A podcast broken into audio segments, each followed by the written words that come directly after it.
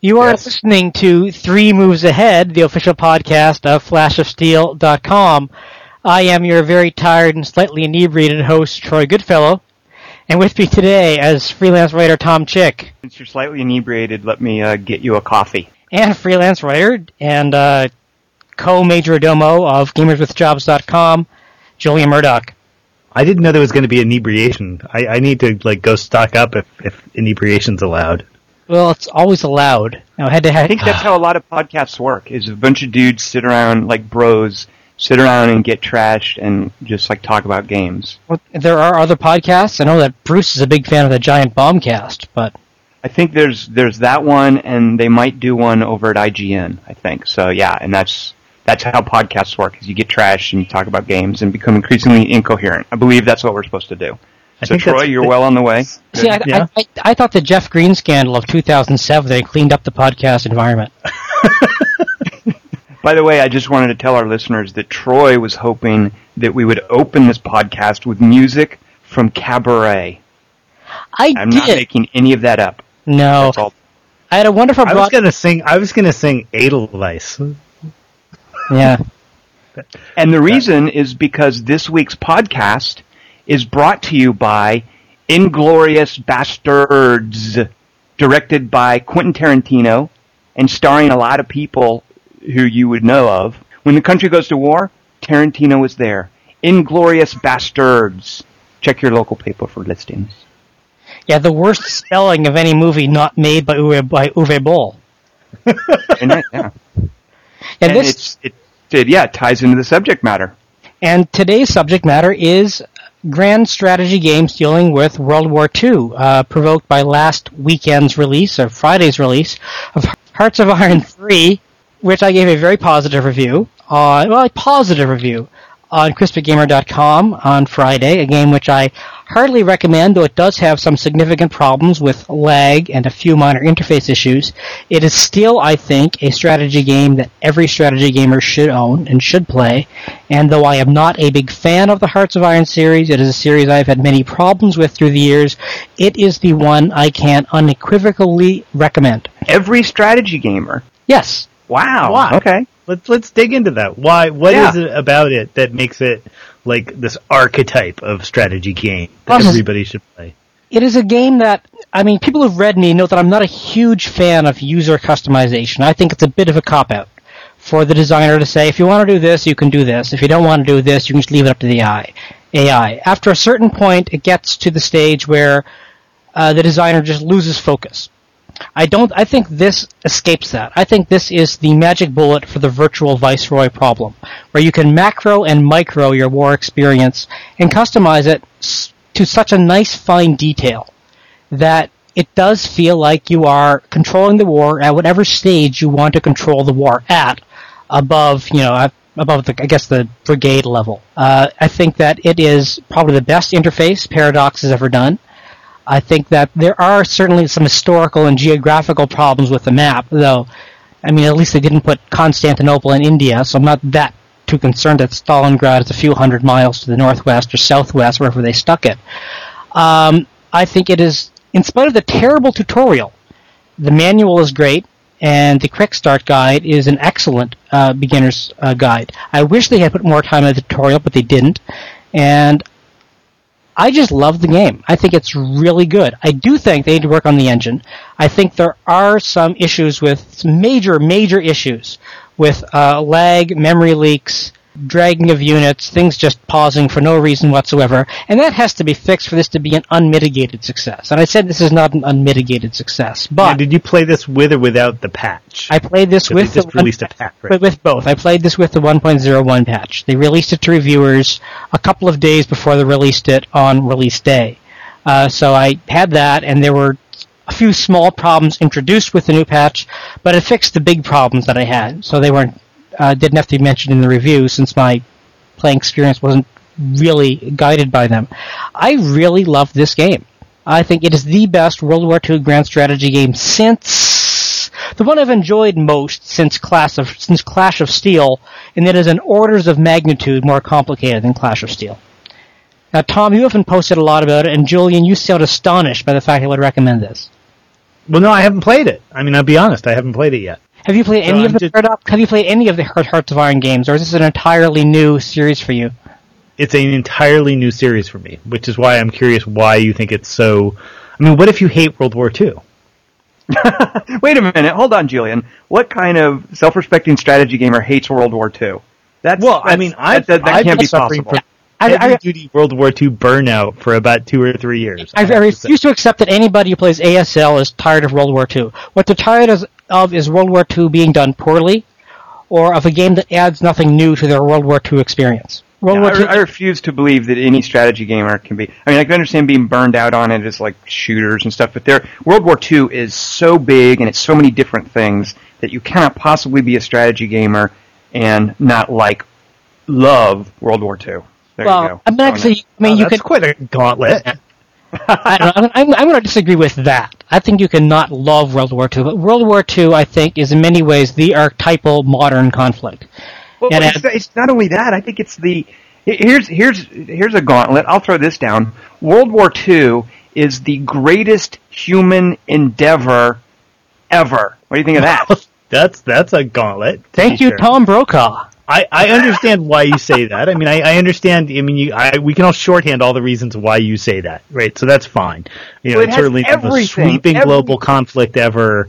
You know, loss of life. You know, economic dri- drive, the whole nine yards. I, I understand why that. I'm not saying it's not a suitable topic for simulation. Don't get me wrong.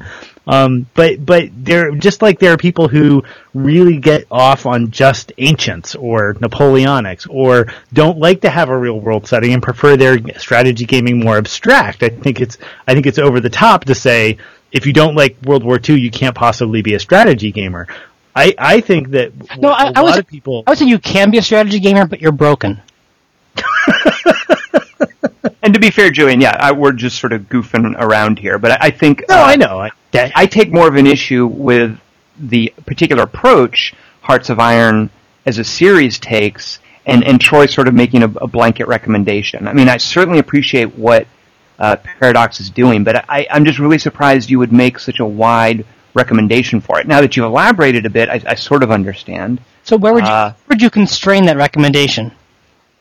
Well, Hearts of Iron takes a very. It's really its own thing. I mean, there, there there's different ways to do World War II, and there's no nobody's really tried this. Uh, Yeah. And you know, Paradox, it's immensely successful for them.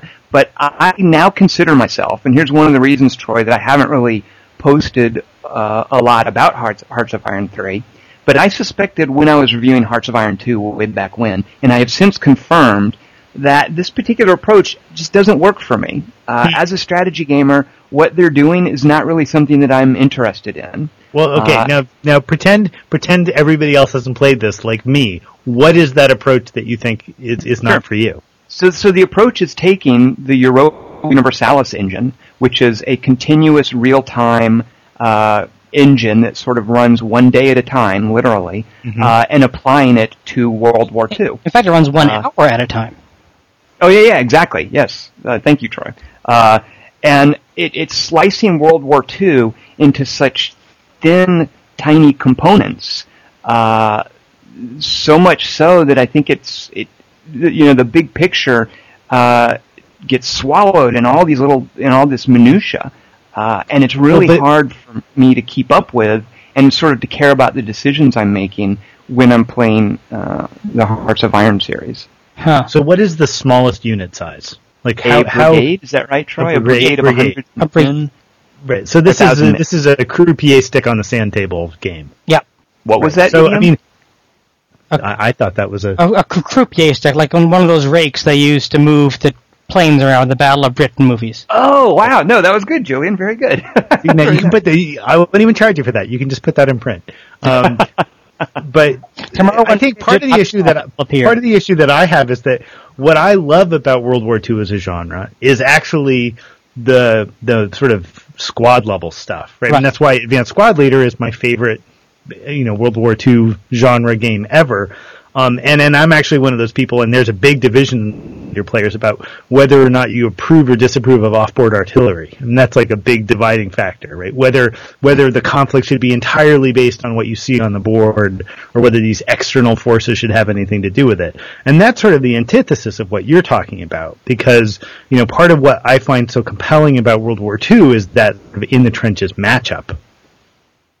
Well, there's none of that. There's nothing tactical. Right. It's all operational level. Although what's what's interesting, I mean, one of the things that Hearts of Iron, th- the series, does uh, that I respect and that makes me want to want to play this game uh, is there's so much historical detail. I mean, Paradox, those guys, bless their hearts, they are so into history uh, at a level that nobody else really does. I mean, one even of the they, even if they put do, even if they put Stalingrad in the wrong place, there's clearly a reason. Even if they put Stalingrad in the wrong place, which I didn't realize. I mean, I'm, I'm not uh, I'm not that much of a grognard, but but one of the things they do is they'll for the up the technical up the technological upgrades, for instance, you know, you you get the name of the rifle that you're equipping your brigade with.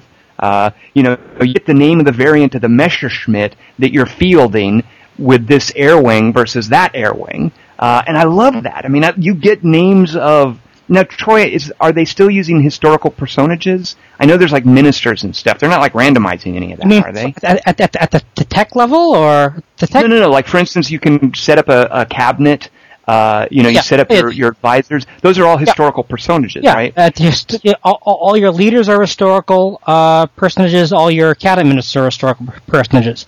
I'm not sure if they're if you get a random level. If you know if Canada runs out of war ministers, I'm not sure if if they dial down to Saskatchewan to find anybody, and it's random at that point. Uh, but no, so it's all historical, um, and you know, I wasn't sure I would like all the tech detail, to be honest because it is just my first thought that we, th- they threw out for the Hearts of Iron one two.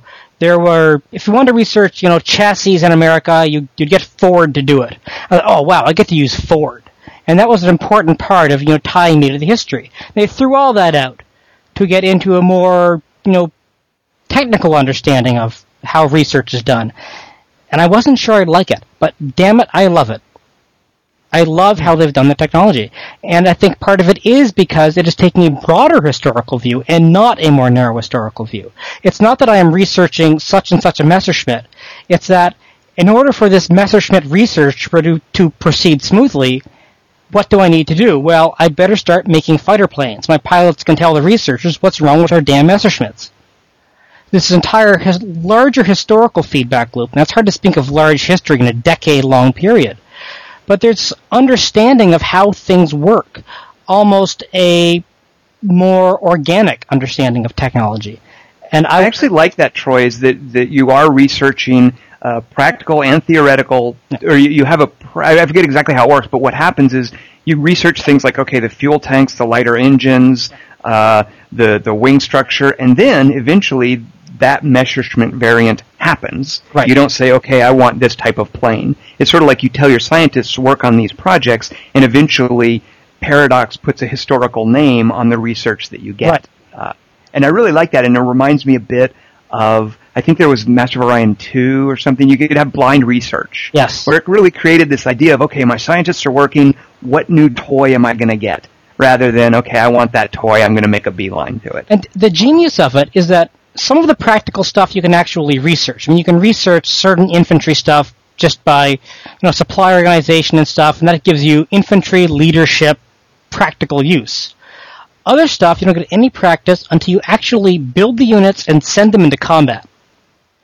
So you're not going to learn the practical side of tanks until you actually build the tank and send them out there. Right. And I really love that. I think that really enforces the ideas of doctrine. It enforces the idea that, okay, if I want to pursue this avenue of military conquest, if I want, you know, expensive but fast tank units, then I have to actually build them and use them. And that's going to take time away from my production. And it's an investment you have to make. It's a decision you have to make over a number of years, a number of months. And as war happens, research moves more quickly. I was playing the Americans, and my research was just popping up continually because the experience was gaining continually. Well, so you're America too. well, yeah, you, you already have this huge investment, and now all of a sudden that's getting multiplied by the fact you are uh, sending yourself oh, right. combat.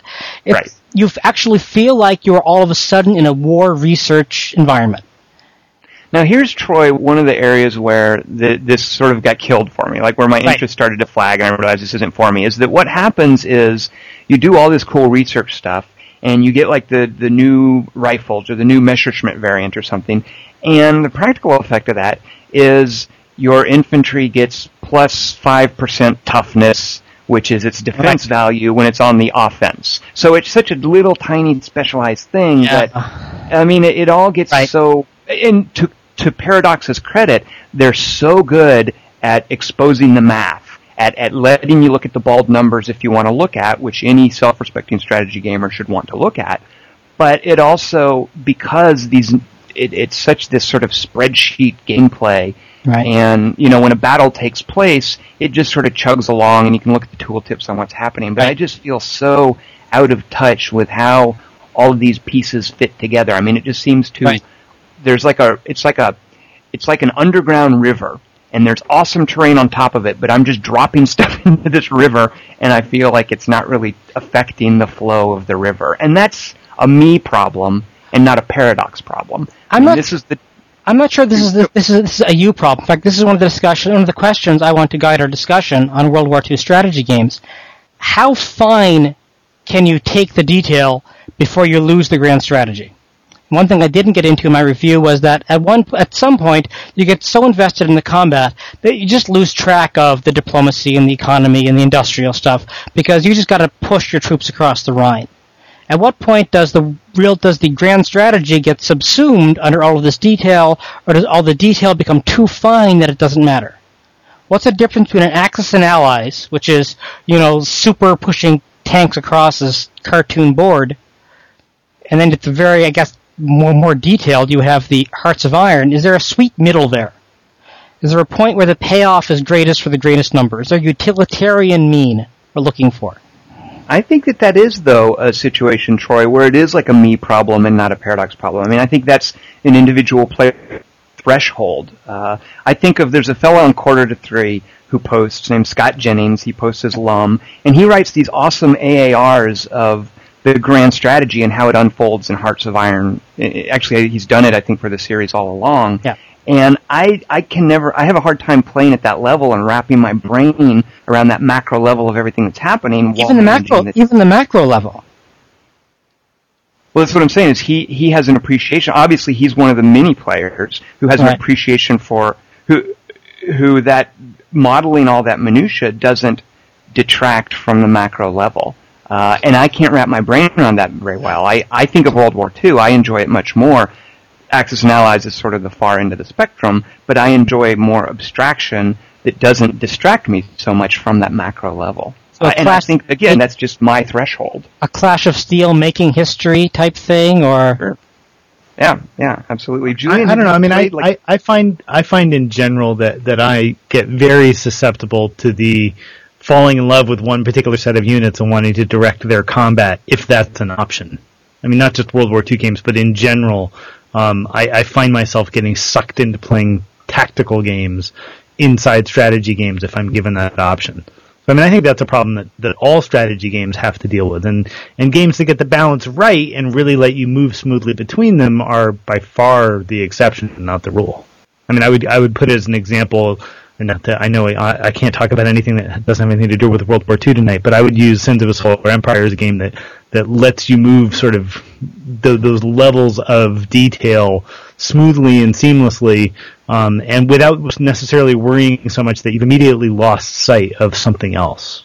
Well, here's where I think Hearts of Iron 3 and what, what Troy mentioned earlier, uh, here's where this iteration in the series does something different and I, I presume sort of special. I, I haven't played it a lot and I'll talk about that in a minute, but but Troy, you were talking about the automation and, mm-hmm. and I know one of their big new things is you can set up a sort of a, a theater AI or a front AI and you can give a headquarters a basic directive and let it handle it. I mean, you can play Hearts of Iron 3 at a higher level and you couldn't in, in a way that you couldn't do with the previous games. Am I right, Troy? yeah. In fact, you could, there are three different levels of headquarters, and each at the the highest headquarter with the objectives is the one that directs, either at the army level or all the way down to the brigade level. Uh, And so it is a matter of you've just got your units and you're sort of telling them what to do. But but it, when that happens, Troy, I sort of was looking at that and thinking, well, then why aren't I just playing Clash of Steel? Because uh, it's because it is so much finer. Uh, it is so much more customizable. In fact, you can the Clash of Steel was such on a, on a huge level. I think the fineness of the detail, right? Uh, the objectives that you can set, how you can trust if you're fighting a really hard battle in you know France, and you don't because these are real time games, you really don't have the time to face what's going on in Italy. Knowing that you can set general objectives down there uh, in real time and have them move and trust and just just with a glance, those simple little numbers, just a glance, know what's going well. Uh, you know, the attack's going 70% well. The defense is going 70% well. This simple actually, little yeah, that's right. Those are those new Troy, like that basic. Actually, that's always been part of the that, combat. That is new. That's been one. Of, that's that's new to this this part of the game. Knowing just at a glance how well an attack is going, either for you or for the opponent.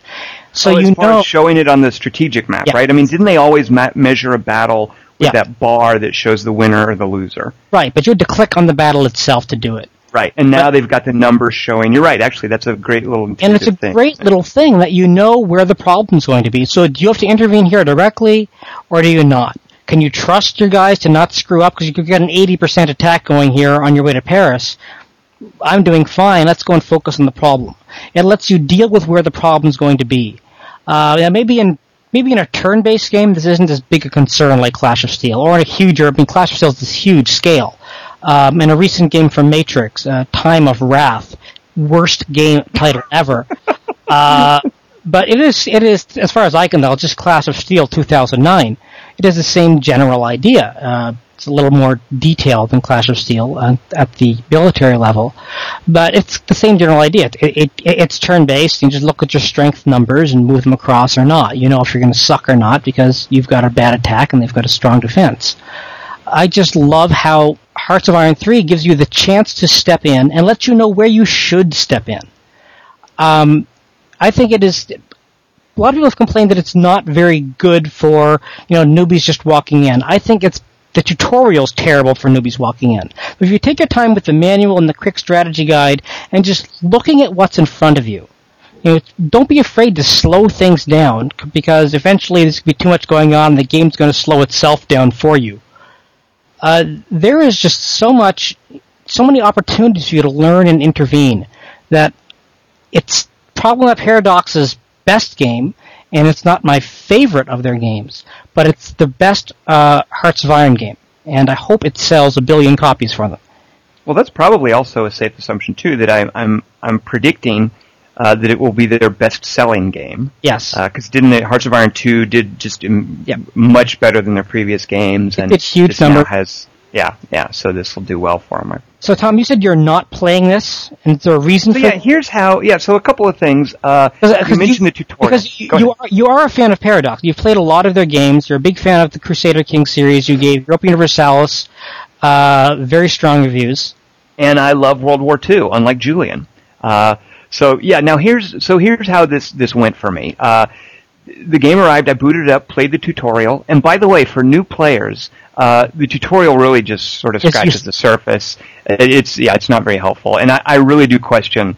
I know that Paradox is like, oh, we're being tongue in cheek, we're being a little cagey and funny, but I really do question the wisdom of having the tutorial conducted by Adolf Hitler, who at the end of the tutorial walks off screen effectively and shoots himself in the head. I mean, that's not that's you know, I don't know. Maybe, yeah, yeah maybe that's just their sense of humor. It's Scandinavian humor. I don't know.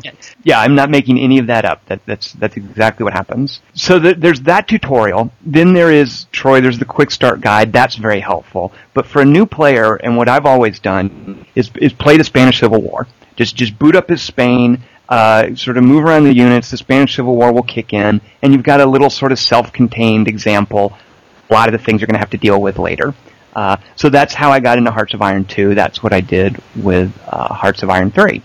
Uh, and I started doing that. I realized, okay, this is, I, I don't know a lot of what's going on. I stopped. I read the manual. It's a pretty good manual. And then I went back and I started playing the Spanish Civil War again. And somewhere, for a couple of reasons, I decided, you know what? A, as I mentioned before, I don't really think this design is for me personally. This exceeds my threshold of minutia the ratio of minutia to grand strategy. Uh, but but B, uh, so three things. A is I don't think it's for me personally. B, uh, and I know Paradox bristles when people say this, and I can't blame them. But I really am going to wait for a couple of patches. Uh, mm-hmm. I just think, you know, and, and I think that that decision has paid off because I see now this should be fixed by the time this podcast uh, goes live. But I see now they've got some terrible problem where economies are completely borked because you need more consumer goods than you should. Uh, like there's a huge, there's apparently some huge bug that's screwing up every nation's economy, and it. Uh, so I'm I'm glad I'm not wading through that. And uh, I know Johan has said there's a couple. They're going to hot fix that. There's a couple other things they're looking at, but it, it's really a fact. I mean, Paradox doesn't have the resources to really beta test the scale of games that they're doing as well as they should. Mm. So that's another thing is that I think I'll wait for a few patches. And then the third thing, and this is such, you know, the interface just kills me. I just cannot deal in 2009 with these terrible backwards interfaces. Why on earth does Paradox hate hotkeys so much? Why do they think that every single gamer has had his left hand severed at the wrist? I have two hands. One of my hands does the mouse. The other has what is it, 102 keys I'm looking at right here. Uh, let me open various screens. Let me change the map overlays. Let me hotkey, you, you know, different displays on the statistics screen. They do these enormous encyclopedias of statistics, some of which are important. I'm thinking of the EU games. Let me just jump to one of them. And they just don't do that. And I don't know if they don't care or if the rest of their user base just doesn't care that much, but good I lord, care. what's going I, on I, I will admit this is something that I generally run into you know, I, I ran into it with Birth of America. I've ran into it with the EU games. It drives me crazy. And the thing is, they, I mean, I don't, maybe other people don't complain enough, or maybe I'm just a freak. I, maybe we're just some weird little freaks who don't use our mouses very well. But the buttons, too, are just so tiny, and it's, uh, I just, the interface is just such a big mess. So, before I sort of, and I can deal with bad interfaces, but before I really feel like plunging into that, I want to let it get patched up but even then, I'm just not sure this is the game for me. So that that's why I haven't spent a, a lot of time with it. But good lord, I love World War II, and uh, you know, I, I, love grand strategic World War II games. Uh, but I'm just not sure I'm interested in playing this one at this point. So. So, what makes a good World War II grand strategic game? If there, do you have any well, class? I made, what what is better? List. Than 3 mm-hmm. Go ahead. Go ahead, Tom. I made a oh, list here of everything. I'll, the reason that all, uh, the reason that all strategy gamers should love World War II, and Julian, I hope I can sort of inform you a little bit here, is that World War II has everything.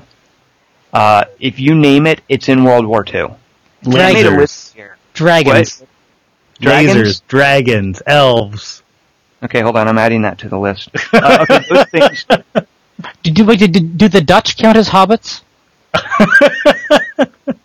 you know what? You guys screwed up my list because the only thing I had something that wasn't in World War II that would make it better, and now you guys are adding it. The only thing I had on my list of things that aren't in World War II that should be in there, uh, helicopters. So you guys well, hold Hearts on. Of Iron 3, you, in Hearts of Iron 3, you can research helicopters. Elves. Oh, okay, good point. I'm crossing that out. Okay, dragons and elves, I don't think you can uh, research. So you have a good point there. Uh, but you know what? World War II even has. Uh, well, it's got Nazis first of all. That's that's vital for a good game. Uh, World War II. Here you guys go. World War II has Julie Andrews. Did you guys know that? I, I do, yes, I do. Do you want me to well, sing? Yes. No, good lord, no. no. Climb every mountain, yada yada. Uh, I've never seen that movie, by the way. You're oh a, God, you're such you're a liar. Such no, no, no. I've actually never seen there's some, uh, Sound there's of a, Music. There's the Wizard of Oz, and now the you Sound of Music. You haven't read Ender's Game. You haven't. You haven't seen. I'm in the middle of. it. I'm still in the middle of my long Vietnam book, but I've, I will read Ender's Game. But, but no. So I only know that. I did not know, by the way, until recently that Sound of Music was about World War II. That there were Nazis in Sound of Music. Well, I did not know it, that. It's not about World War II. It's about the the Anschluss, which is before World War II. But anyway. Oh, you've upset my cat with that, so I hope you're happy. Uh, So, so that's what it takes to make a good World War II game is not necessarily anything because you can do any kind of game and make it about World War II. Uh, like, like Julian was saying, tactical squad level game, awesome World War II game. Larger abstract, uh, grand strategic game, Clash of Steel, awesome World War II game.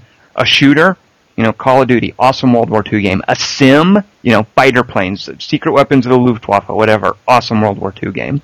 So I don't think it's just World War II is so big and generous and gives us so much uh, that any kind of game you want to make, you know, it's there. Because World War II, World War II is the human experience. There you go. There you go. Uh, but so, uh, Troy, like, what are what are the uh, what what's the, this time of wrath thing you were talking about? It's a new game that's been published by Matrix uh, Games. Just came out this past week, and I played it. I was on a vacation to New York this past weekend, so I played it on my uh, notebook on the train. It was very much is very retro. It's very much like I said, Clash of Steel 2009. It is neither revolutionary nor innovative, uh, nor especially interesting. I still haven't quite figured out uh, the whole naval theater thing yet. Uh, if someone is interested in like an old school theater level World War II game, this is it. But it reminds me of Clash of Steel because it is the research and the diplomacy. What makes a grand strategy game a grand strategy game is it's not just about moving the men around. It's about other things. Diplomacy, research, industry, keeping all this stuff balanced. That's what makes grand strategy grand strategy. And it has, once again, the very simplified issues of diplomatic points, like Clash of Steel had, of research being along very specific tracks, like Clash of Steel had. Um, it's an updated version, I think, of that old SSI title, and I wonder how much originality is even in it. I still have to play it a lot more. I had better things to do in New York than play a World War II game when I could go and see statues of Beethoven in Central Park. You know, Beethoven's one of the most famous New Yorkers of all time. Uh, but it. Uh, First of all, don't pretend, Troy, that you didn't go to some weird Broadway musical. I, It is I not. know for a fact. It is not a weird Broadway musical. In the Heights is an awesome Broadway musical, and we had great seats. And I will get. You didn't I, see Spam-A-Lot? I of course not. I went to see In the Heights. Just won the Tony Award. and It was a great show, and I got a million husband points. And my wife. and my Okay. wife's my wife's Okay. probably deaf in one ear. Time of Wrath is a terrible Hold title. on, wait a minute. From What? you like yelling at her, or what? what you don't want to leave Oh, the, no. the listeners Oh, hanging they- there. I yeah, I was really yelling. No, it's because uh, we were in we were in great seats, uh, orchestra seats, third row back, uh, speaker right in our faces, and it's all amplified Now- sound now on Broadway. So Now, can you have a musical about World War II? we already have The producers or uh, another it's, one? it's the, the Sound of Music. That's the Anschluss, but if it counts for Ah, Springtime for Hitler and, and Germany. yeah, the producers, sure, why not? And others, I'm sure. I'm sure there's an Anne Frank musical somewhere in the one of my favorite, it's one of my favorite songs of all time. Springtime for Hitler. Springtime See- for Hitler. That's what I should have played to open mus- to open the show. You should have. You can go back and edit that in. I will go back and edit in Springtime for Hitler. Now, uh, there was also, I think, Troy, this was either Matrix or Battleground. Uh, there was a abstract, grand strategic level World War II game. I think it was a French developer called maybe something like Command. If it's World now. War II, how is it abstract? Well, there's Commander War in Europe, which was produced, which was uh, published by Slitherine last year. is that it? And did it get an expansion Slytherin, the pack house recently from or an add-on? house from I Harry think, Potter. Did it get an? Yes, Slitherine. It's they they predate Harry Potter, but yes. Uh, whether it got, I think it got a billion patches. I'm Not sure it got an expansion. Okay, but that was that was a sort of a Clash of Yeah. Steel level uh, Yeah. World War II game, right? Yeah, And which Julian, by abstract, I mean it sort of abstracts a lot of the detail that is modeled explicitly in, in Hearts of Iron. and Uh, I gave it a I gave it a middling review, but it did one of the. It is still, I think, the best game at capturing one of the hardest things to capture in a World War II game, and that is the Battle of the Atlantic. And we'll be talking about this in a future podcast. We'll be talking about uh, the difficulty of modeling naval issues in strategy games. I think it's an important issue we should really deal with. And World War II games generally suck at capturing the naval side because they're good at capturing combat. You know, just all your battleships and submarines fighting it out. But World War II was won in Europe uh, in the Atlantic over the interception of convoys and making sure supplies and material got to England and Russia on time so they could, you know, fight back the forces of tyranny and Rush Limbaugh.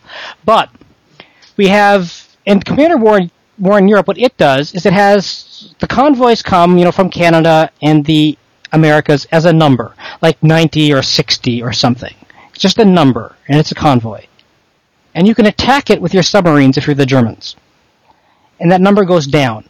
Whatever number reaches England, that's what they get. But Simple, actually it's a beautiful ahead, abstraction. sorry. It's, it's a beautiful abstraction of what this was about. Uh, it and wasn't that's about kind of how that's traditionally been modeled, isn't it? Is that that's sort of the the It's allies like an attrition model. yeah. And, and, and, Right, yeah, like how much how much uh, the the Germans put into submarine warfare impacts the Yep. reinforcements that the Allies get. Uh, like I, Clash of Steel had something like that, didn't it? Yeah, it wasn't quite as interactive, but yeah, it had something, it had something to that effect. What uh, Commander War in Europe did was made it more direct. You would define the convoys, get your submarines out there into the lines, and interact with them. Which, Uh, by the way, is another reason that World War II is so cool. It's got Atlantic submarine warfare. Uh, y- you know, that's that's just an awesome thing to model. the best Uh, submarine movies are World War II submarine movies. Uh, I think Crimson. What is that stupid thing? Crimson. Crimson Tide? Gene Hack- Crimson, Crimson Tide Tide. would like a word with you. Yeah, you couldn't even you couldn't even remember the title. I know. That October? you got me. Das Boot, runs Silent. October? Das Boot, Run Silent, Run Deep. Oh God, Das Boot. You know what? Julian Troy totally just closed the argument. He's right. Das Yeah, Boot. Das you, you can't beat is that. definitely- Yeah. Um, Uh, yes, but Although, what was that movie about the nuclear sub, the Russian nuclear sub? That one was pretty. K-19, heart-wrenching. The Widowmaker, with Harrison Ford and his Russian accent, It was totally crazed, but I loved that directed movie. by uh, Kathryn Bigelow, who did Hurt Locker, by the way. Not not one of her finer moments. With the, no, the, the, no, the, the, it's not a great movie, but for, it's one of those. It's one of those guilty pleasure movies that, like, if it's on on TV and I was skipping by, I'd be like, "Oh, this scene! I remember this scene." I Well, like- I'll, I- I'll I grant have you the guilty, but I'm not granting you the pleasure. So. I have a, I have a weakness for submarine movies. I love submarine movies. But yeah, Troy, you're right. I mean, World War II uh, was sort of that's this. It, it's almost Troy like uh, like maybe some flight sim. Well, you know what? If if air if if the history of aerial combat wasn't so awesome, you think about how like people remember uh, the air battle in World War One. You, you know, like the, Right. the the World War II submarine combat really is just this awesome historical moment. Uh, And it's never and it's never been there's never been anything quite like it, right? Because anything that you do with submarines after World War II is totally different because the technology completely changed. And You know what? It, it was really kind aren't of yeah. It was, it, and that was one of the. That's just on a larger level. And I'm sorry, Julian, to cut you off, but I just on a, on a larger But you're level. used to it. I understand. Yeah. Well, I, I didn't. I just. I, I got so excited for a minute. I, and this is here's so here's what re, one of the things that's really in World War II that's so exciting to me, and that lends itself so well to gaming, is that so much of World War II happened on the cusp of technological development. As Right. we were learning or developing and, and, and, and starting to put into practice a new technology, Right. uh, and not just an upgraded gun or something, but something No, everywhere, everything. like sonar and jets, radar and submarines, jets and airplanes, jets and nukes. That's yeah. right. There are nukes in World War II. You know, you can't say that about any other war. Uh, and wh- who, what gamer doesn't want to see what, what effect a nuke is going to have? Uh, so I'm sorry, I got all excited and I cut you off. No, but that's though. Now, now that we started talking about, I mean, I still think Silent Hunter Three is one of like it's just an amazingly awesome underrepresented game in the annals of gaming history, and uh, and I think submarine combat is you know we, we'll do this on our show about naval combat, but I think Silent Hunter Three to me is one of the few games that's ever gotten naval combat right. Granted, not a strategy game, uh, but still awesome fun. You know what? Since uh, s- I make a move, since Sims are basically dead and have no home anymore, I think we should now put them under the rubric of strategy gaming. Well, considering they're dead, we might as well. I, I'm willing to talk about. IL two. I'm willing to adopt them. Yeah. Everybody's So, going to be okay. talking. Everybody's going to be talking about IL two. When Bird of Prey comes out, I'm buying that. That's an Xbox I, 360 the game. controls are Yes, backwards. I, I know it is a 360 game. Yes. And the controls are backwards. It's unplayable. Uh, just invert your mouse, Julian. No, no, no. They've got them on the wrong sticks. They did stick controls, but they put ailerons and, and uh, elevators on the left stick together sure as opposed to splitting them. I'm, I'm sure I'll figure it out. Um, one of my big So problems. one, one of the so I just oh go ahead Troy. You I you have a big say- problem and I have well, one, but you World go War with II your in general is how European centered it is, and I think this is one of the big problems in Hearts of the Hearts of Iron series in general. Hearts of Iron three tries to fix it and doesn't quite. Not enough for me not to recommend the game, but Japan is screwed. Japan really Well, has screwed. J- Japan. Japan really has the AI really doesn't know what the AI doesn't know what to do with Japan. And No, the- that's terrible because Japan should be on the brink of total, uh, you know, world domination all the time, right until they're not. well, I'm like, I wouldn't go that far. Well, but Uh, I'm just saying that that that you know, I- Japan should be, you know, you, you should I- underestimate Japan at your peril, right? I Right. mean that that's. The, I, I think this goes to a large. I think this goes to a larger problem that we're going to be addressing in future in a future episode the whole. How do you model naval combat? How do you get an AI to respect naval combat? Um, and if Well, Japan we hadn't, talked about this when we talked about Warplan Pacific before. That, that Right. one of the things that's kind of cool about that game is there is that sense of sort of Japan sort of just being on the brink of totally ki- kicking your ass all the way through the game, even if you're just about to win, Right. as the Americans. because Japan, because Warplan Pacific is a beautiful, elegant game where Japan has a script. It has a script of things it can try to aspire to, and I'm not quite sure any game, either Warplan Pacific or Hearts of Iron 1, 2, 3, really knows what to do with Japan because they the grand campaign starts with it fighting China. And once you start fighting a land war, you put all your energy into the land war. If you start with Japan in 1940, 41, different thing altogether. Japan's got a naval thing built up and it's all set to kick your ass. The AI is not very good at adjusting on the fly to the land naval combat thing, and I think you see the same thing with America in reverse, where it's very focused on naval in the beginning of the campaign if they're your opponent, and then have a hard time switching over to land. So you're facing the French, which is like, you know, facing, you know, the Canadians of Europe. Well, you Uh, just you just stole my point, Troy, and I, I Okay, that's Well, what did your point was? well that, that that World War II, if it had had the courtesy to break itself into two wars, one in Europe and one in the Pacific, the whole thing would be much more manageable. But the fact that any grand strategic recreation of World War II has to address the European and the Pacific theater, both of which were completely different types of struggles, and it's really hard to sort of model those in with one model. Uh, that that's a huge problem. Uh, So has and- any and- has, has any game done this well? Well, I'm so glad you mentioned Warplan Pacific because it didn't have that problem. It didn't have to deal with Europe. You know, they're just like, ah, forget Europe. We're just doing uh, the Pacific. And uh, yeah, so I don't, I don't remember actually how well it worked or didn't work in Clash of Steel. Uh, Clash of Steel was just Europe. no way. Oh, that's right, because that's where you did the counter, the clockwise or the counterclockwise uh, around the Mediterranean up through Turkey thing. Right. Oh, so right. they sidestepped it. They- They cheated. Okay. That's that, that, that's where you, that's where you did the counterclockwise up through Turkey thing. Some of us don't No, cheat. I, I was not clever enough to come up with that. I read that somewhere and then did it.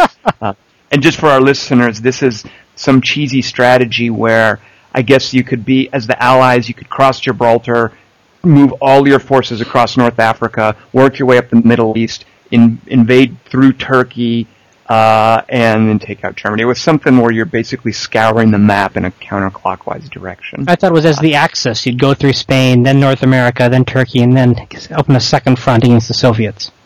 And you can see how well I adopted it because I, yeah, I didn't even remember that. Which works very well in Hearts of Iron 3, by the way. No way, are you serious? Well, you don't move along, you just keep pressuring Turkey till they join on your side. Okay. That's what I did as you a don't German. cross the Gibraltar and do the whole thing across. You don't send all your units across North Africa. No, you And use you use um, Ribbentrop's natural charm to get everybody to join the Axis. And then that's actually a, a problem with the abstract uh, games too. Is when things happen on such a large model, it's hard to force them to be historical if you're just going to abstract so much of the smaller stuff. Uh, Well, but this is, I mean, now I'm going to get back to your point, Tom, which is that part of the problem with World War II is it does have so much going on in it. I mean, you have, I mean, we, we, we can go on countless digressions, right? But I mean, there's a reason that there are whole genres of strategy games built around little components of World War II, right? Whether you've got, whether it's ASL or whether it's Rommel or whether it's, you know, the war in the Pacific. I mean, there, there are countless sort of sub-genres of strategy gaming dedicated to these little tiny components of the conflict. And to, to somehow try to create a game that's going to model all that in detail, yet maintain any sense of sort of the diplomacy level of abstraction, diplomacy, the game level of abstraction, um, it seems impossible. I mean, maybe that's just too much to expect that you can do that. Can you guys imagine how much more difficult it would be to do World War II if it did have dragons and elves? I just think I think we should be thankful those things aren't in there. Yes. I'm sure there's a science uh, fiction novel in there somewhere that somebody's written. Yeah, I'm sure that. Yeah. Uh, so I just wanted to. So these grand strategic World War II games, there's apparently a rule somewhere that they all have to be called noun preposition noun. You know, Time of Wrath, Clash of Steel, Hearts of Iron, World in Flames. That's another one that I, I thought of. Uh, that, that, that, that's the Bioware rule, right? Something of something. Yeah, but this is for World War II. You have to. I don't think they've done. They may apply the World War II naming rule to their to their RPGs, uh, but I think that's like a rule here. And and the thing about these, the noun preposition noun, I'm not sure I get the point of any of them. Hearts of Iron is that that must that's like from a Winston Churchill speech or something, right? I think so.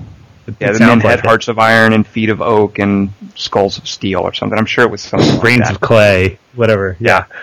So that I don't know. Clash of Steel, I don't like that because it makes it sound like it's just tank battles.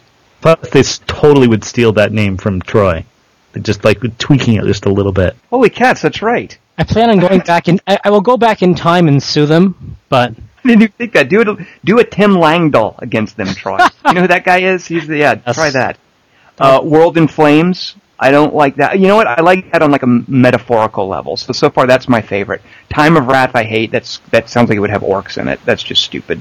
Uh, so I, no, it would gonna, be awesome. We just established that orcs and trolls and, and elves and dragons would be awesome in World War II games, didn't we?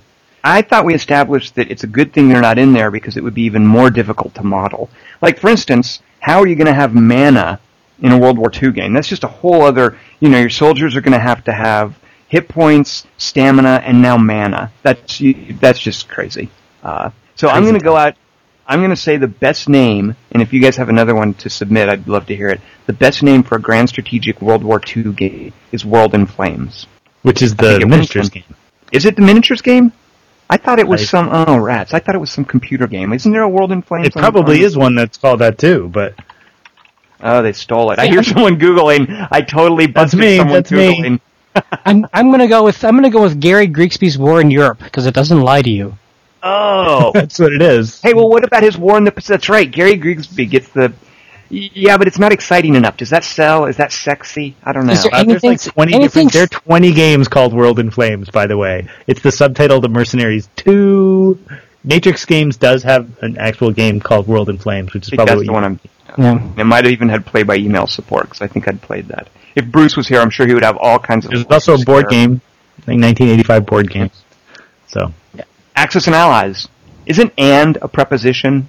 Or no, it's a conjunction. Rats. Okay, so they break the rule. Uh, oh well. Um, by the way, uh, Time of Wrath does have play by email. So. Ah. Because that's going so well for us right now. Yeah. Speaking of which, Julian. Oh, is it yeah, my turn? Where's your move? But it's always your turn. It's a simultaneous turn. turn game. Is it my turn? no, but I thought I was waiting for somebody to send me my turn file. I sent you your. Everyone else got their turn file. I should have gotten yours.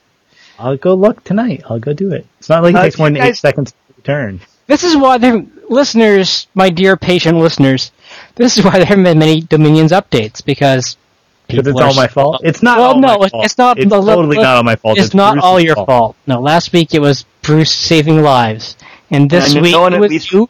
It was Julian looking after his children like a good father. Well, he has other and on children. at least one occasion too, it was my fault. I mean, that's the problem with play by email, is that.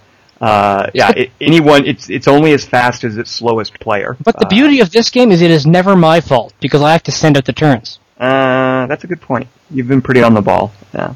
So, uh, so do you guys? I'm curious, real quick. Uh, do you guys have much experience with the Axis and Allies board game?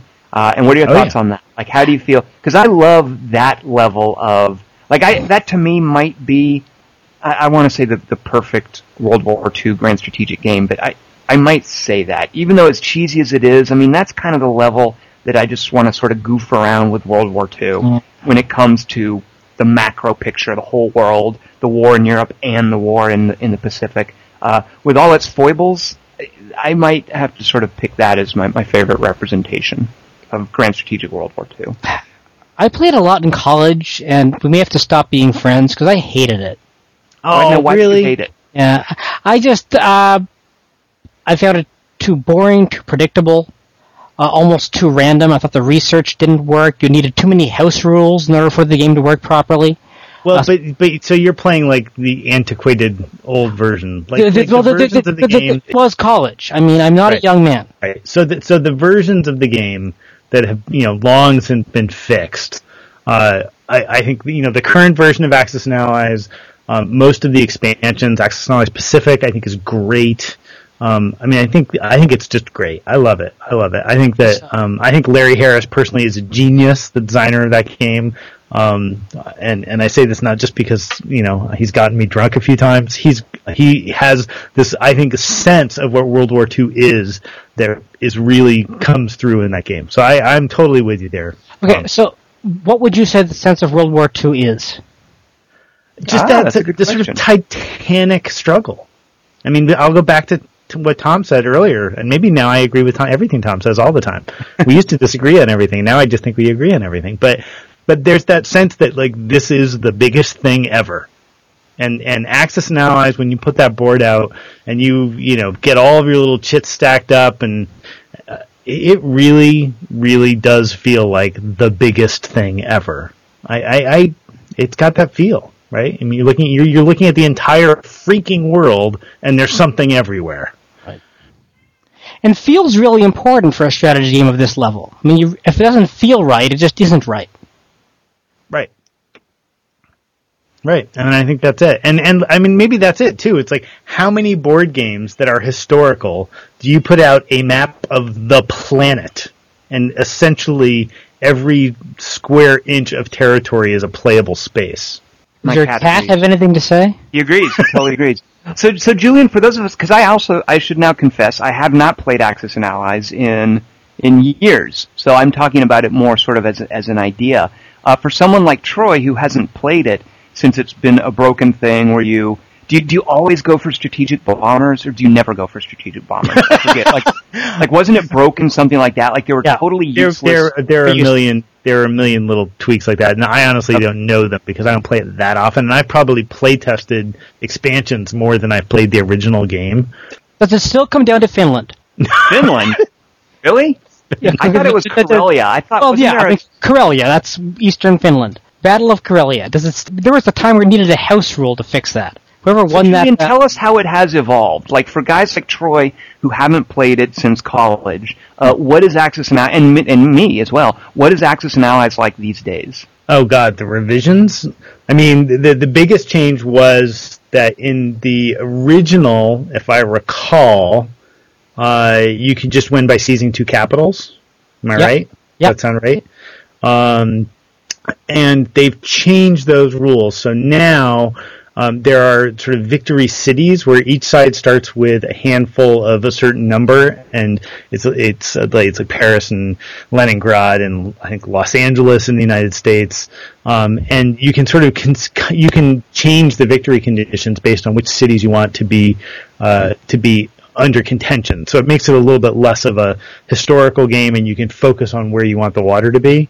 Um, so and oh, gosh, what other changes have there been? There Now, been you changes mentioned the unit expansions. strength all the time. What?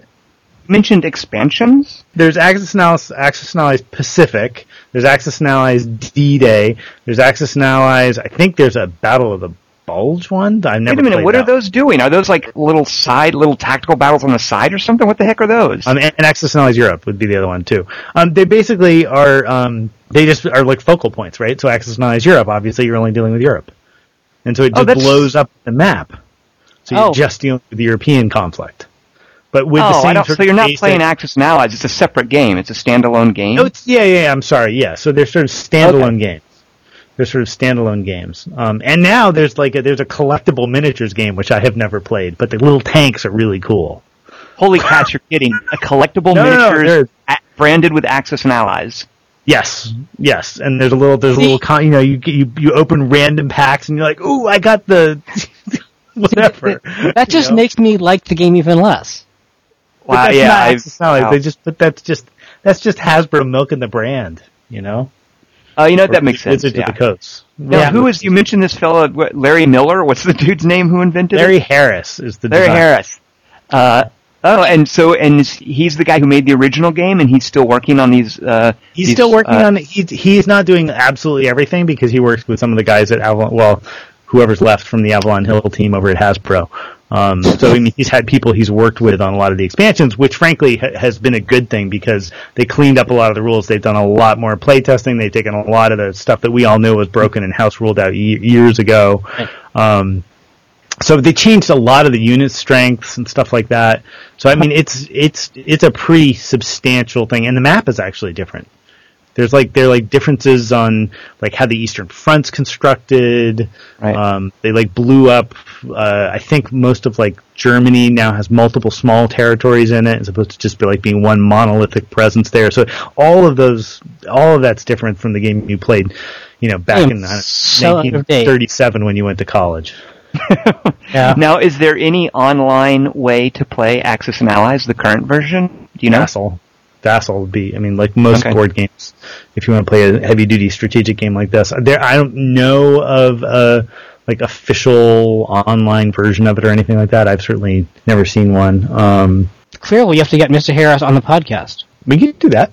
And so, for our listeners too, I would love to hear more about uh, how well Time of Wrath holds up as like a play-by-email game. Uh, I, I would let. So Yeah. here's why I would love the idea of a grand strategic World War II game that you could play by email, like kind of like we're doing with Dominions. I mean, I just think Yeah. that that would be the beast. So, so this just in, apparently you can play Axis and Allies on Facebook.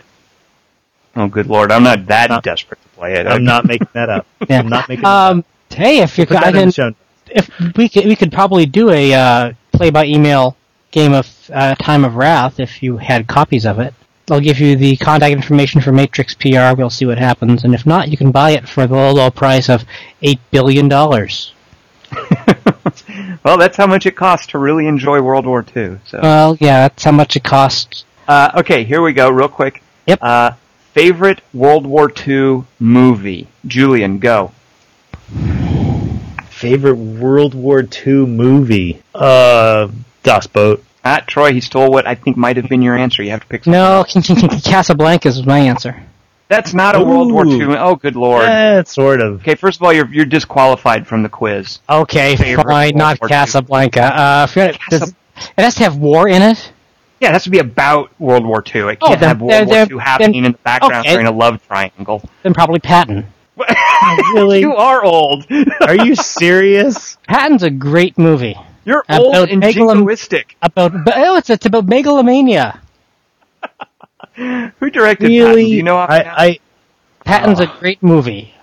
And if I was just okay, fine. What you want? You want to be artsy and say Thin Red Line? That ain't gonna happen. Hey, no, you get your own. That's that was the one I was gonna pick, jerk. Yeah. One of my uh, in Toronto, I had a my local bartender, great movie buff, and he loved Thin Red Line. He said, you know, it's a good movie, but somewhere on a cutting room floor, there's a six-hour great movie. okay, well, wait a minute. So, okay, so let's let's let's talk about some of the other like amazing ones. The Great Escape. Good lord. That's a, it's a great movie. You guys, It's a I don't, II. I don't But so you're, you What's were going to say, II? what's wrong with Patton, Tom? Okay, well, I haven't seen Patton in a very long time, uh, but Patton I haven't never either. I should go watch this it. sort of, yeah, this sort of uh, George C. Scott tour de force. Yep. Um, and of course, the famous opening with him in front of the American flag. Uh, I just think of Patton as that sort of that generation of sort of rah rah World War II movies. Uh, Over the top like Oscar contenders. Yeah. yeah, yeah, like Longest Day, like that kind of stuff, which I watch now and just feels so sort of like turgid and reverent and.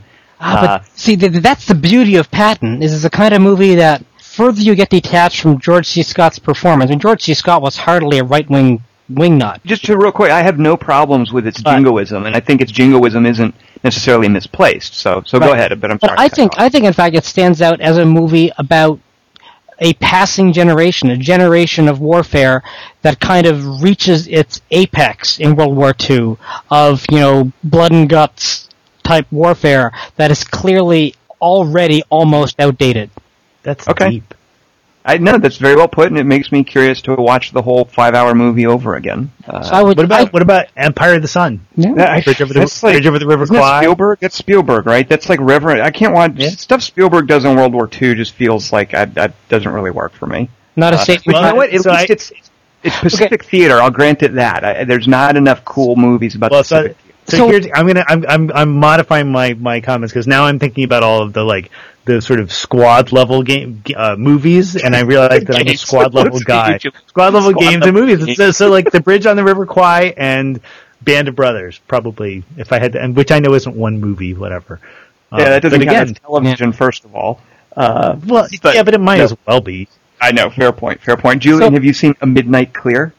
No, I have not. No, I no, neither have I. Midnight Clear. I recommend that to both of you guys. It's also it's it's a very small squad level game. I mean movie, uh, but it's also it, it it has a great sort of overarching message just about World War II as a whole. Uh, I, I think A Midnight Clear is one of the best and and often overlooked. I mean, it's a small indie film. Uh, uh, director hasn't done a lot of stuff since. Well, actually, he has. A fellow named Keith Gordon, who was an actor, directed it.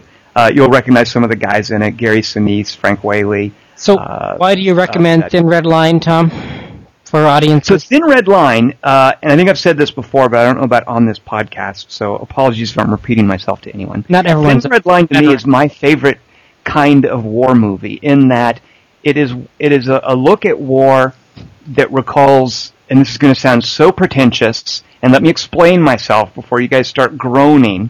Uh, but Thin Red Line recalls to me the Iliad, in that it's it's a look at war as the musings of the people involved in it, rather than a sort of a historical overview of battles or Right. something with a conventional dramatic arc. But I think of Thin Red Line, just what it like like Nick Nolte on the ship sailing to an invasion and, and being briefed by like John Travolta as, as a small role as his captain whatever, and it's silly. He's got the worst mustache in the world. But there's while he's getting the briefing, Nick Nolte has this amazing voiceover, and it's such this weird arty take on that you know a World War II movie, but it mm-hmm. really does remind me of the Iliad, where you see these these these sort of battles unfold, but the sort of more concerned with the inner monologue of the, the characters of what's going on in their heads while it's happening. Well, and to me, then that's why I then I would pick Gallipoli if we were going to pick a movie. That's a Ah, World good. War, but that's World War One. Well, I know, but come on. I mean, Sean. Oh, snap! Wow. Yes, I uh, know it's oh. World War One. I'm not an idiot. I'm just saying, if we're reaching for like my favorite kind of war movie and getting into the heads of the people where the war is just the backdrop, then Gallip- it's hard to beat Gallipoli. So, do you guys agree with me that it's kind of quaint that World War One thinks of itself as a world war, considering World War Two? Is, is, isn't that the case? Isn't it kind of cute that they think they're a world war? We're totally off topic. We've lost all of our listeners, but I just read that the last living World War One veteran in England passed away. Yes. The only reason I know that is because Radiohead, by the way, again, furthering my reputation as a Radiohead fan, in case people weren't buying it a few podcasts ago, uh, Radiohead released a single that they had written and, and uh, recorded for this fellow. Uh, Oh, really? so, yeah. Yes, So- available for free online. Uh, So worst World War II movie? oh, good lord! Oh God! It's, like I wonder how well that like traditional and I haven't seen many actually I was gonna say many of these, but I don't think I've seen any of them. How well do those like traditional John Wayne kind of Chesty Puller things hold up? Like Uh, isn't that stuff just cringeworthy? I don't know. Like Sands of Iwo Jima? Yeah, it doesn't hold up. But- Well, here you go then, Troy. Uh, that that that syrupy maudlin stuff that Clint Eastwood did. Uh, no, we haven't. We, we haven't. We haven't seen those yet. Yeah, I think those are Oh, terrible. oh wait, Pearl Harbor. That was abysmal. That was just like Now, one of the I most don't vomitrocious movies ever. Yeah, I don't think Pearl Harbor though. Qual- like World War II is so. I That's a want to call that a World War II movie. It's just Well, such a Well, if, if, piece of if, if can we count movies? Can we count propaganda movies made it? Because 49th Parallel is the worst one I've ever seen. what is that? 49th Parallel was a movie made. I'm a Canadian, so I have kind of a soft spot for it. It's about a a German submarine crew that gets stranded in Hudson's Bay, and they have to make their way. America's still neutral, so they have to make their way from Hudson's Bay into the United States, and trying to you know win propaganda points along the way among the Canadians. And Laurence Olivier has the worst accent ever as a French Canadian trapper. that, that sounds fascinating, Troy. It is. I highly. I was. That I, sounds like a train wreck I want to see. It is. It is something everyone should watch. I mean, L- L- Leslie Howard uh, is in it. Uh, Laurence Olivier, G- G- Glynis Johns, lots of the great, you know, uh, stars of the time, and it's a terrible, terrible movie, which tries to make the point that you know Canada should and America should join together and fight uh, the Nazis. Well, uh, there's also uh, our sponsor this week, Inglourious Basterds. I think that opens soon. I'm not really sure when it yes, comes out. I'm, that's next weekend, I think. and now is that based on anything, or did Tarantino just slap the script together about World I, War I, II? I don't know think I think it's based on his fevered imagination. Well, and I don't know about you guys, but for me, there's such a crossover. This is a video gamer condition. I think this is something we all suffer from. For me, there's a big crossover between my forms of entertainment. So when I'm watching a movie, I'm thinking, oh, this makes me want to play game X. Or when I'm playing game X, I'm thinking, oh, this makes me want to watch movie Y. Uh, do you guys not do that? Is that just me? Yeah, I can't. but, but no, no, it's me too. But for me, there's this third tier, and there's books. I'm watching a really Yeah, good movie, playing a really good game, and I want to read a book about the subject. And uh, for Europa Universalis, I mean, that's what got me interested in the Thirty Years' War, for God's sakes. And I will nothing say I went through a World War II phase a couple years ago where I, I like for a year I watched like everything I could get my hands on. I read, you know, uh, you know all the Ambrose stuff. I played every game I could find. You know, it, they totally self reinforce. that actually buoyed my interest in Hearts of Iron 3 for a while. Uh, there's this section in A Bright Shining Lie, which is about Vietnam, where they talk about uh, Vietnam during World War II and their interaction with the French and the Japanese. And, and I was reading that part thinking, oh, I can't wait to get the review copy of uh, Hearts of Iron 3. I Uh, do. yes. I do hope you give it more time and study, uh, Tom, because I do think it is uh, a very deep and rewarding strategy game. But and Julian, please play it so you can tell. I Tom- will. I will. I will. I, w- I will play video games again someday when my wife returns from Africa. Why is your Give- wife in Africa? She's I on mean, you, you safari can't drop something weeks. like that. Oh, on a safari in Africa? I thought I'd mentioned it before. Yeah, she's she's chasing elephants with a large lens. Without you, Without me. who is this lens guy? Oh! But So, by the way, Julian, you know. All right, so, uh, guys. No updates for Dominions because Julian hasn't taken his turn, so we don't have that for you this week. I'm afraid. Well, the one update I will have is that Bruce sent me a turn and then sent me another turn immediately afterward, afterwards, saying, "I made a stupid mistake. Use this turn instead." oh, cheat, uh, cheater pretend you didn't get it. I'm sure it has something to do with him fighting me. D- Troy, pretend you didn't get it and use his original turn. Yeah, I wish I could, but I'm a fair umpire. Uh, hopefully, guys, I will have more Dominions news for you. I'm getting some emails asking where that stuff is going and how long this game will take us. Uh, the game will probably take us uh, till I don't know whenever you think Judgment Day will be. Nobody's attacked me yet, so I'm still, you know, I haven't. I've lost like 20 units in the whole game so far. Well, Julian, you have to uh, leave your home province before that's likely to happen. Oh, okay. I'll No work one's, on that. no one's attacked you yet. Nobody's. I mean, no, I've attacked like indigenous tribes all over the place, but I'm just blissfully happily in my little corner. Be patient, little one. I know. I'm just gonna get rolled over. Well, depends how quickly I can muster those skeletons. Uh, so, any last comments on World War II, guys, or anything else you're playing? Oh, good God! Don't get me started. Magic. Oh, Yeah. Can we do like? Oh, well, no, I won't do that this time. I was going to start talking about all like strategy gaming stuff, but I'll I'll save that for another time. Right. Uh, next week. You know, what? no, I'm not. I lied. I lied. Quick plug for an awesome Nintendo WiiWare game called Swords and Soldiers. It's the most goofy, generic name. I mentioned it in a column that I write for a Crispy Gamer called Rush Boom Turtle about real-time strategy games. So there's a WiiWare game, ten bucks, called Souls and, Swords and Soldiers that is a bona fide card-carrying real-time strategy game that is awesome awesome, more awesome than any real-time strategy game I've ever played for two-player split screen. So there you go. really interesting. Yep, yep. If you're into RTSs, and even if you're not actually, uh, a great two-player uh, split screen strategy game is Swords and Soldiers, ten dollars on the WiiWare. Just real quick, it's a it's a it's a straight line between it's almost like demigods between two fortresses, and all you're doing is researching units and spells that you can cast. And when you research them, you build them, and they walk from your fortress to the other guy's fortress and start beating up on it. So what you have to do is match what he's building, and you send out units, and they create a sort of a moving front that goes back and forth against this linear map uh, and you're defending your fortress, trying to beat the other guys. There's three sides in it. Each has its own unique tech tree. Uh, it's adorable and it's it's it's surprisingly deep. So there you go. That's my surprise plug for the week. And my categories, as you can hear.